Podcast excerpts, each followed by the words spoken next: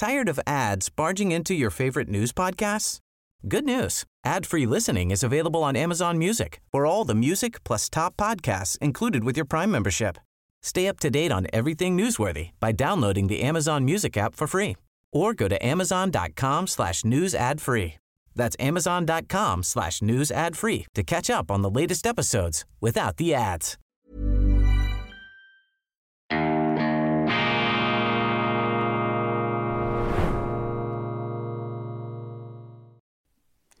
Grüezi miteinander. Ganz herzlich willkommen und einen wunderschönen guten Morgen, meine sehr verehrten Damen und Herren, liebe Freunde, vor allem in Deutschland und in Österreich. Ich darf Sie begrüßen zur internationalen Ausgabe von Weltwoche Daily, die andere Sicht, unabhängig, kritisch, gut gelaunt am Freitag, dem 19. Januar 2024. Das Malaise unserer Zeit ist der Traditions- Verlust. Wir haben, Europa hat die christlich-abendländische Zivilisation, um es etwas hochgestochen zu formulieren. Der Westen hat den Boden unter den Füßen verloren, den Halt.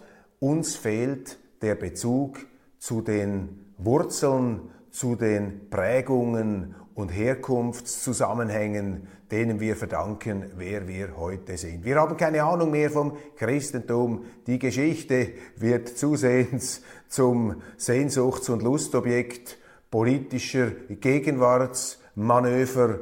Es ist nicht mehr vorhanden ein Bewusstsein dafür, woher wir gekommen sind. Und wenn Ihnen der Boden unter den Füßen abhanden kommt, ja, dann ist ja logisch, was passiert. Wenn sie keine Wurzeln mehr haben, dann werden sie hin und her gerissen von den Moden und den Schlangenölverkäufern der Gegenwart. Das ist genau das, was heute passiert. Das ist der Eindruck, diese sterile Aufgekratztheit, diese Aufgeregtheit, diese Rastlosigkeit, äh, dieses äh, hohle, ähm, Herdenverhalten, das wir immer häufiger, so kommt es mir vor, zu beobachten scheinen. Kaum wird wieder eine neue, wie es dann heißt, Sau durchs Dorf gejagt, rennt die ganze Büffelherde hinterher, besinnungslos gewissermaßen und auch zur Raserei und eben Hysterie neigend. Ganz besonders ausgeprägt scheint mir das derzeit in Deutschland zu sein. Und bevor wir da einsteigen in die politischen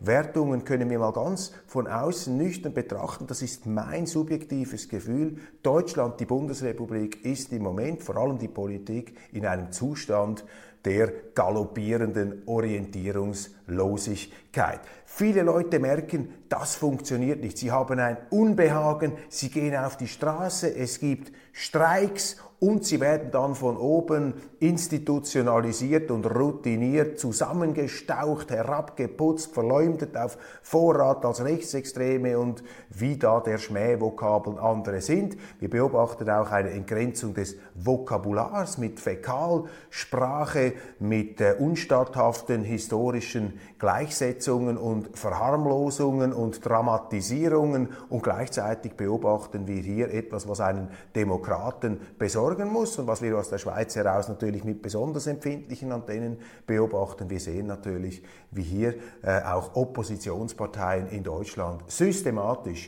diskriminiert, drangsaliert und ausgegrenzt werden sollen. Das Ganze also, das Sinnbild, das verdichtete, symptomatische Erscheinungsbild einer Krise, das ist jetzt nichts Neues, so etwas zu befinden, aber woran ich denken muss jetzt in diesen Tagen und Stunden, das ist die Rede des ähm, argentinischen Präsidenten Javier Milei am World Economic Forum in Davos. Sehr interessant, wie auch die ähm, äh, Teilnehmer darauf reagiert haben, äh, wie ein Rockstar, ich habe es gesagt, ist dieser Javier Millet, ein Wirtschaftsprofessor, ein sehr liberaler, libertärer, kapitalistisch gesinnter Wirtschaftsprofessor empfangen worden. Und schauen wir uns doch einen Moment einmal Argentinien an. Argentinien war einst eines der reichsten Länder der Welt. Und heute ist es ein Armenhaus. Ich habe mit verschiedenen Argentiniern auch gesprochen, die am WEF dabei waren und die waren also entsetzt. Die haben gesagt, also Argentinien ist am Boden.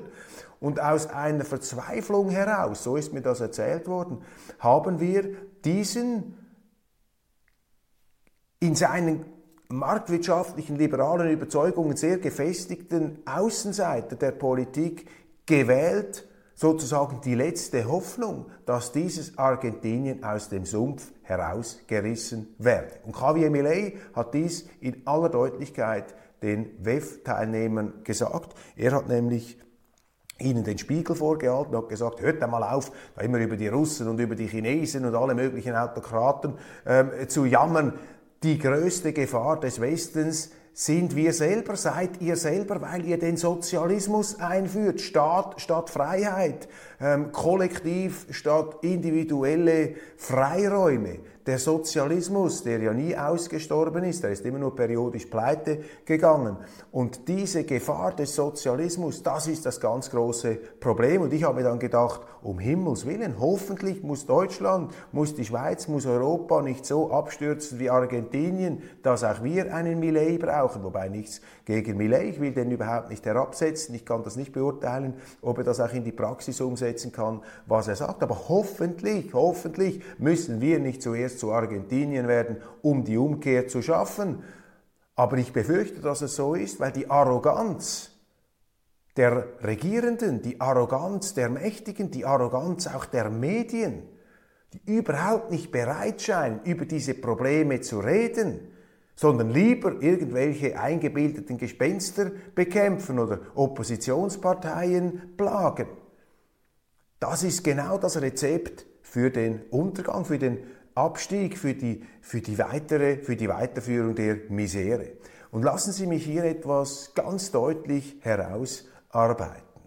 Deutschlands Untergang, um es jetzt in einer für mich jetzt fast etwas kulturpessimistisch drastischen Art auszudrücken, aber man muss es hier zur Kenntlichkeit entstellen, Deutschlands Untergang das sind nicht irgendwelche Parteien, die jetzt da mit steigenden Umfrageresultaten auftrumpfen, punkten und natürlich bei den Gegnern Angst und Knieschlottern auslösen. Selbstverständlich, die haben natürlich alle Angst, da die Konkurrenten der Opposition, dass ihnen da die Fälle davon schwimmen. Nein, nicht das ist der Untergang Deutschlands. Der Untergang Deutschlands ist der Sozialismus in Gestalt dieser Netto-Null-Klimapolitik. Das ist Ökosozialismus.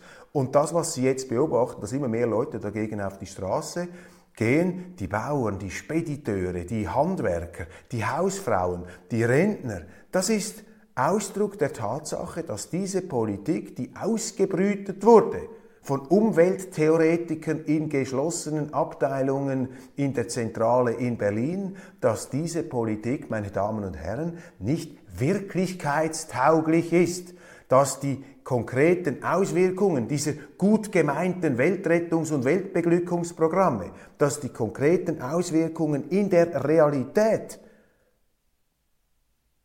das Leben ruinieren der Deutschen, die Deutschen in den Ruin treiben.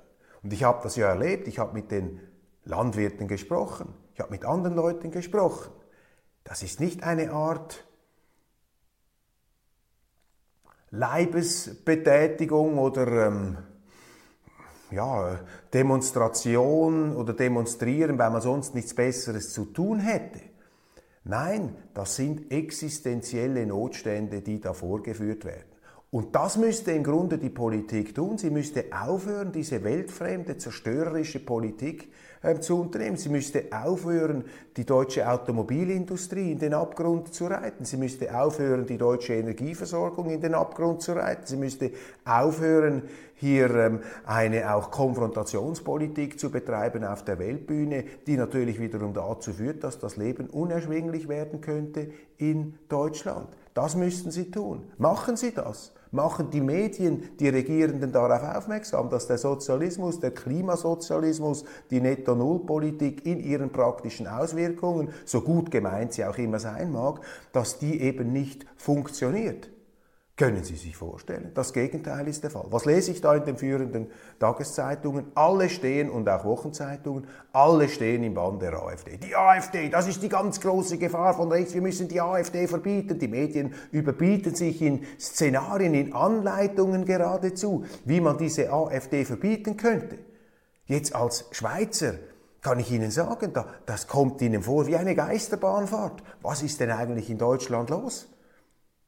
Wenn eine Opposition, eine Minderheit Jetzt wollen Sie die Opposition verbieten, wollen Sie jetzt doch, wie Sie bei Frau Merkel gehört haben, eine alternativlose Demokratie, eine alternativlose Politik. Eine alternativlose Demokratie ist das Gegenteil einer Demokratie, weil eine Demokratie ist die Staatsform der Alternativen. Jetzt will man die Opposition verbieten und die Medien machen mit.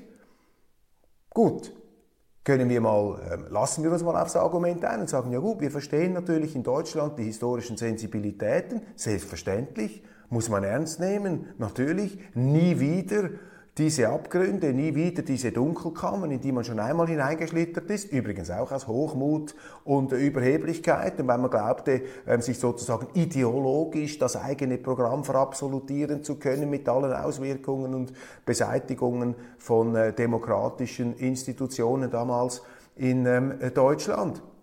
Ich habe volles Verständnis dafür, dass man dieses Geschichtsbewusstsein hat.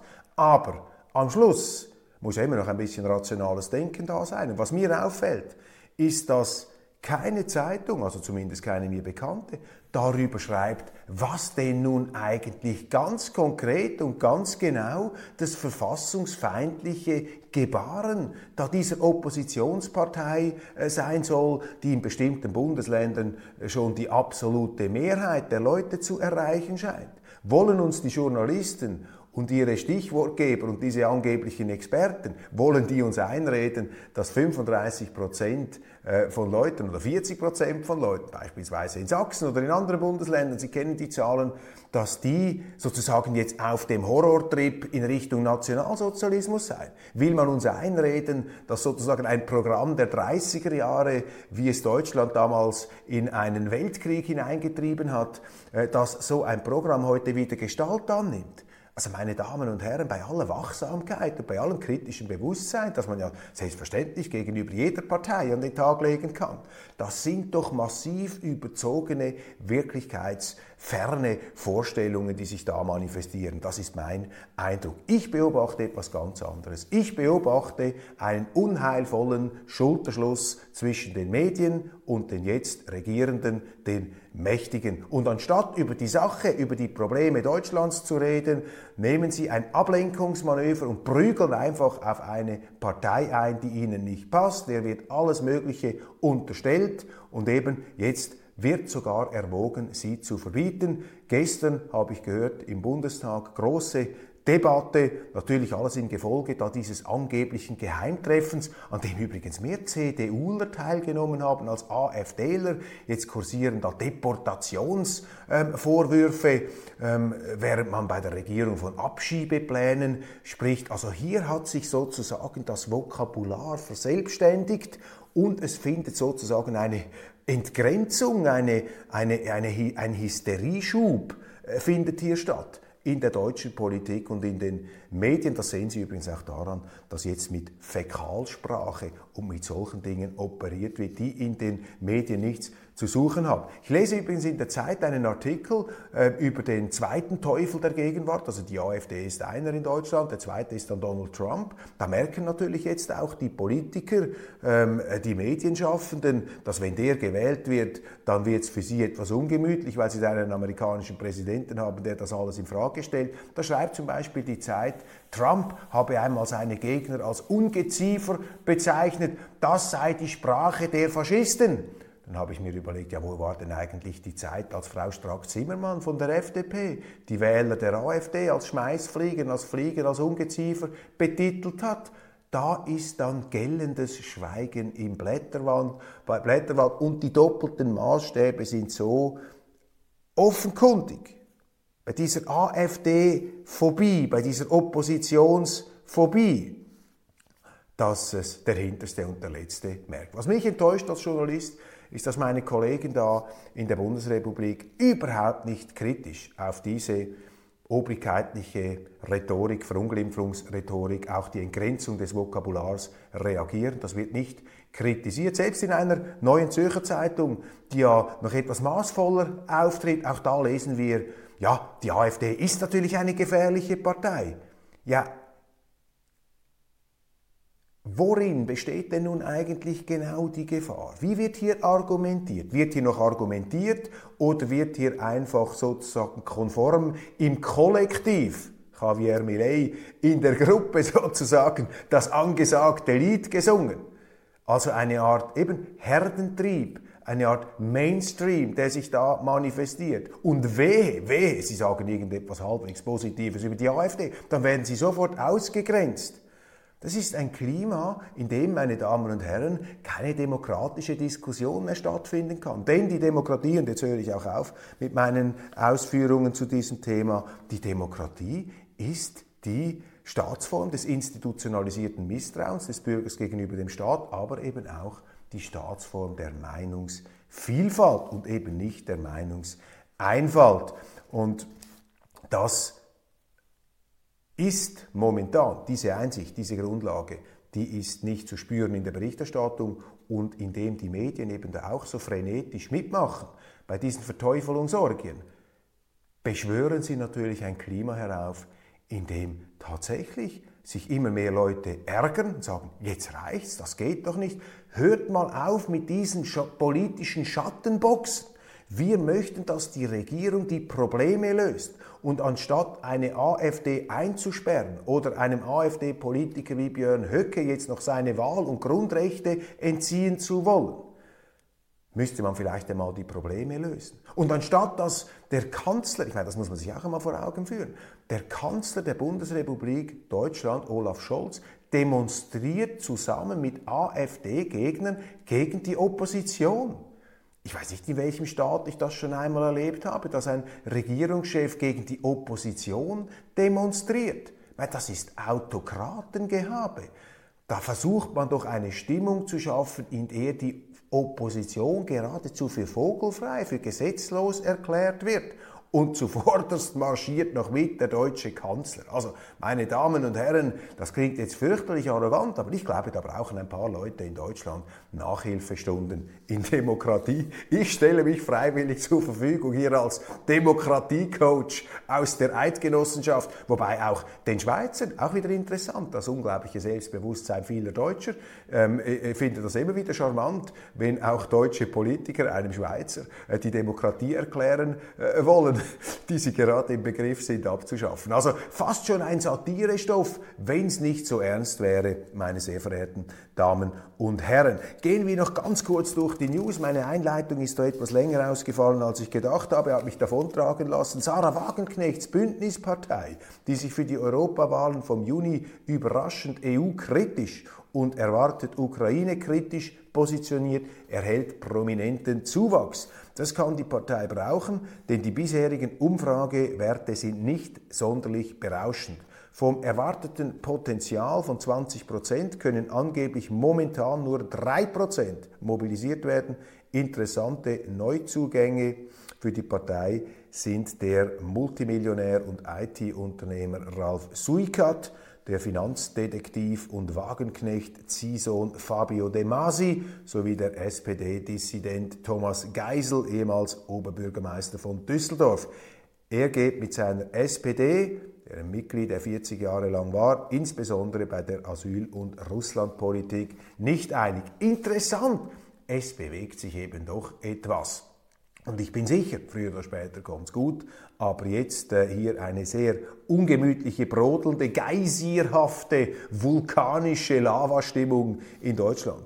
Mittlerweile dämmert es in der Öffentlichkeit, dass die Sparprogramme bei den Bauern durch die Ampelregierung bewusst ähm, ausgewählt wurden, weil Deutschlands Landwirte als zuverlässige Wähler von CDU und CSU gelten. Die Bundesregierung stellte gestern den agrarpolitischen Bericht für 2023 vor. Allerdings Außer Landwirtschaftsminister Cem Özdemir von den Grünen war laut Bild auf der Regierungsbank niemand zu sehen. CDU-Chef Friedrich Merz meinte, Zitat, die Agrarpolitik steht spätestens seit den letzten Wochen im Kontext einer Diskussion, die weit über die Landwirtschaft hinausgeht. Vor diesem Hintergrund wäre es nicht schlecht gewesen, wenn an dieser Debatte auch der Bundeskanzler teilnehmen oder wenigstens anwesend sein würde. Zitat Ende und weiter.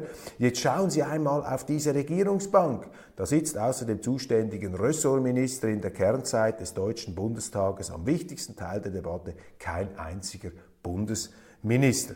Eine größere Missachtung, das ist jetzt nicht mehr ein Zitat, das ist die Einschätzung, eine größere Missachtung und größere Respektlosigkeit kann man hier in diesem Deutschen Bundestag nicht zum Ausdruck bringen. Die Anschuldigung, Bauerproteste Merz fort, seien von Rechtsradikalen unterwandert worden, habe sich als haltlos erwiesen, aber sie waren Teil ihrer politischen Kampagne gegen die Landwirtschaft, so Merz weiter. Und er wurde grundsätzlich abweichende Meinungen und Protest würden regelmäßig unter den Verdacht der Demokratiefeindlichkeit gestellt, Einwände regelmäßig als rechts und im Zweifel als rassistisch abgekanzelt. Das gelte auch in der Einwanderungspolitik. Friedrich Merz hat recht und die CDU muss natürlich aufpassen, dass das, was jetzt gegenüber der AfD an Verunglimpfungsarsenal aufgeboten wird, dass das dann nicht die CDU schlägt. Plötzlich heißt es dann, ja, die CDU, das sind eben auch Rechtsextreme. Da ist einer mal gesichtet worden, hat einem AfDler die Hand geschüttelt oder irgendeinem österreichischen ähm, Identitären oder wie diese ähm, Leute heißen, dann bist du sofort kontaminiert wie bei einer Pesterkrankung, sozusagen Kontaktschuld. Da muss man aufpassen. Und wenn man sich nicht wehrt als Konservativer, dann wirst du eben auch da in den Fleischwolf gedreht von diesen ähm, gesinnungsrasenden äh, äh, Jakobinern da der, ähm, der ähm, äh, Gegenwart. In der SPD wächst laut der Süddeutschen Zeitung die Unzufriedenheit mit der Arbeit von SPD-Bundeskanzler Olaf Scholz. Ähm, es gibt die Forderung, er möge sein Amt an den ähm, Boris Pistorius übergeben, den Verteidigungsminister. Die SPD, das sei ähm, sozusagen wie die Kapelle auf der Titanic, die noch gefiedelt und gespielt hat, als das Schiff schon den Eisberg gerammt hat aus nackter Angst vor dem Wählerwillen, wir haben das eingangs äh, schon angesprochen, prügeln Politiker von links bis rechts gegen die AfD ein. SPD-Chef Lars Klingbeil ruft die Bürger zu öffentlicher Kritik an dieser Partei auf. Sie sind Rechtsextreme, ruft er. Alle Vernünftigen, die bisher noch leise waren, müssen jetzt auch laut werden. Also die Opposition, das sind die Rechtsextremen. Früher hieß es, das sind die Kommunisten und wir, das sind selbstverständlich die Vernünftigen. Unglaublich. Es gehe um sehr viel mehr als um Parteipolitik Politik, es geht um das Gesicht unseres Landes. CSU-Chef Markus Söder ist ähnlich im Panikmodus. Er hat eine härtere Gangart gegen die nach seiner Auffassung zunehmend radikaler werdende AfD angekündigt. Anmerkung, wird die AfD radikaler oder werden die Kritiker und Gegner, die parteipolitischen der AfD radikaler, sprich verzweifelter? Diese Frage wird in den deutschen Medien nicht einmal gestellt. Es gelte, so Söder, die Vorfälle mit AfD-Mitgliedern und Äußerungen auch von Mandatsträgern genau zu beobachten und zu sammeln, sagte Söder am Dienstag zum Auftakt einer CSU-Fraktionsklausur im Kloster Banz bei Bad Staffelstein, Landkreis Lichtenfels. Zitat, wir haben immer mehr Indizien dafür, dass die AfD verfassungsfeindlich ist sagte Söder. Ja, dann bring mal diese Indizien, sag mal genau, was da verfassungsfeindlich ist. Wäre ja interessant, das zu diskutieren. Die Behörden müssten dies in den nächsten Monaten beobachten und klären. Einem Parteiverbot erteilt er jedoch eine Absage, dies berge zu hohe Risiken. Da sehen Sie die ganze Unseriosität. Entweder Sie sind der Meinung, aus dem Bewusstsein der deutschen Geschichte, das ist eine verfassungsfeindliche Partei dann müssen Sie sie verbieten. Natürlich die wehrhafte Demokratie. Sonst sind Sie nur die hysterische Demokratie. Wenn Sie trotz Verfassungsfeindlichkeit nicht verbieten, weil es zu hohe Risiken birgt, ja, was sind dann die hohen Risiken? Gibt es ein größeres Risiko, als dass man die Demokratie abschafft, den Staat in Deutschland? Was ist denn das größere Risiko? Also Sie sehen, das scherbelt doch, dass es Gott erbarmt, das scherbelt ohrenbetäubend. Sie sehen anhand von dieser Argumentationsweise aus meiner Sicht, vielleicht liege ich ja falsch, die ganze Unseriosität dieses Bashings, dieser Phobie, dieser Hysterie. Nein, meine Damen und Herren, als Schweizer, als 25% Deutscher halte ich hier fest, Demokratie ist, dass alle miteinander reden. Und so wie jetzt gesprochen wird über die AfD, hinter der ja Millionen von potenziellen Wählern stehen, das ist eine kolossale Wählerbeleidigung, das ist eine kolossale Verunglimpfung von Millionen von Deutschen durch Politiker, die diesen Deutschen ihre Ämter und ihren Lebensunterhalt verdanken. ein Mangel an Respekt. Frank-Walter Steinmeier, der deutsche Bundespräsident, hat kürzlich in einem Interview gesagt, es brauche mehr Respekt gegenüber den Institutionen des Staates, gegenüber den Funktionsträgern des Staates. Mag ja sein. Man soll auch die respektieren, selbstverständlich. Aber noch viel wichtiger ist es, dass die Politiker den Souverän, das Volk, den Chef respektieren. Und davon hören wir in diesen Sonntagsreden wenig. Und erschütternd ist für mich als begeisterter Journalist, dass ich weit und breit keine Stimme in den deutschen Medien sehe, die diese himmelschreienden Missstände aufdeckt. Ich glaube, es gibt sie schon. Ich nehme an, ein Stefan Aust bei der Welt und so weiter, die machen das. Aber das sind noch nicht die vernehmlichen Stimmen. Meines Erachtens müsste man die deutschen Politiker dazu zwingen, wegzukommen, und zwar zwingen mit ähm, Argumenten, ähm, dazu bringen, dass sie über die Sache reden, über die Probleme und nicht diese Ablenkungsmanöver betreiben, äh, dieses Parteienbashing, Oppositionsbashing, damit sie eben nicht über die Probleme reden müssen. Meine Damen und Herren, das war's von Weltwoche Daily International für heute. Wieder etwas länger, aber auch grundsätzlicher. Sie haben es gemerkt, äh, ich bin da ins, ähm, in, in, die, äh, in die leidenschaftliche in, die leidenschaftliche, in die Leidenschaftlichkeit hineingeraten. Macht es gut, ein wunderschönes Wochenende. Ich freue mich, wenn wir uns äh, spätestens am Montag wiedersehen.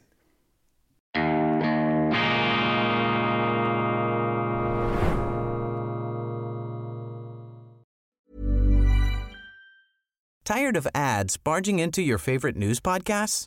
Good news. Ad-free listening is available on Amazon Music for all the music plus top podcasts included with your Prime membership. Stay up to date on everything newsworthy by downloading the Amazon Music app for free or go to amazon.com slash news ad free. That's amazon.com slash news ad free to catch up on the latest episodes without the ads.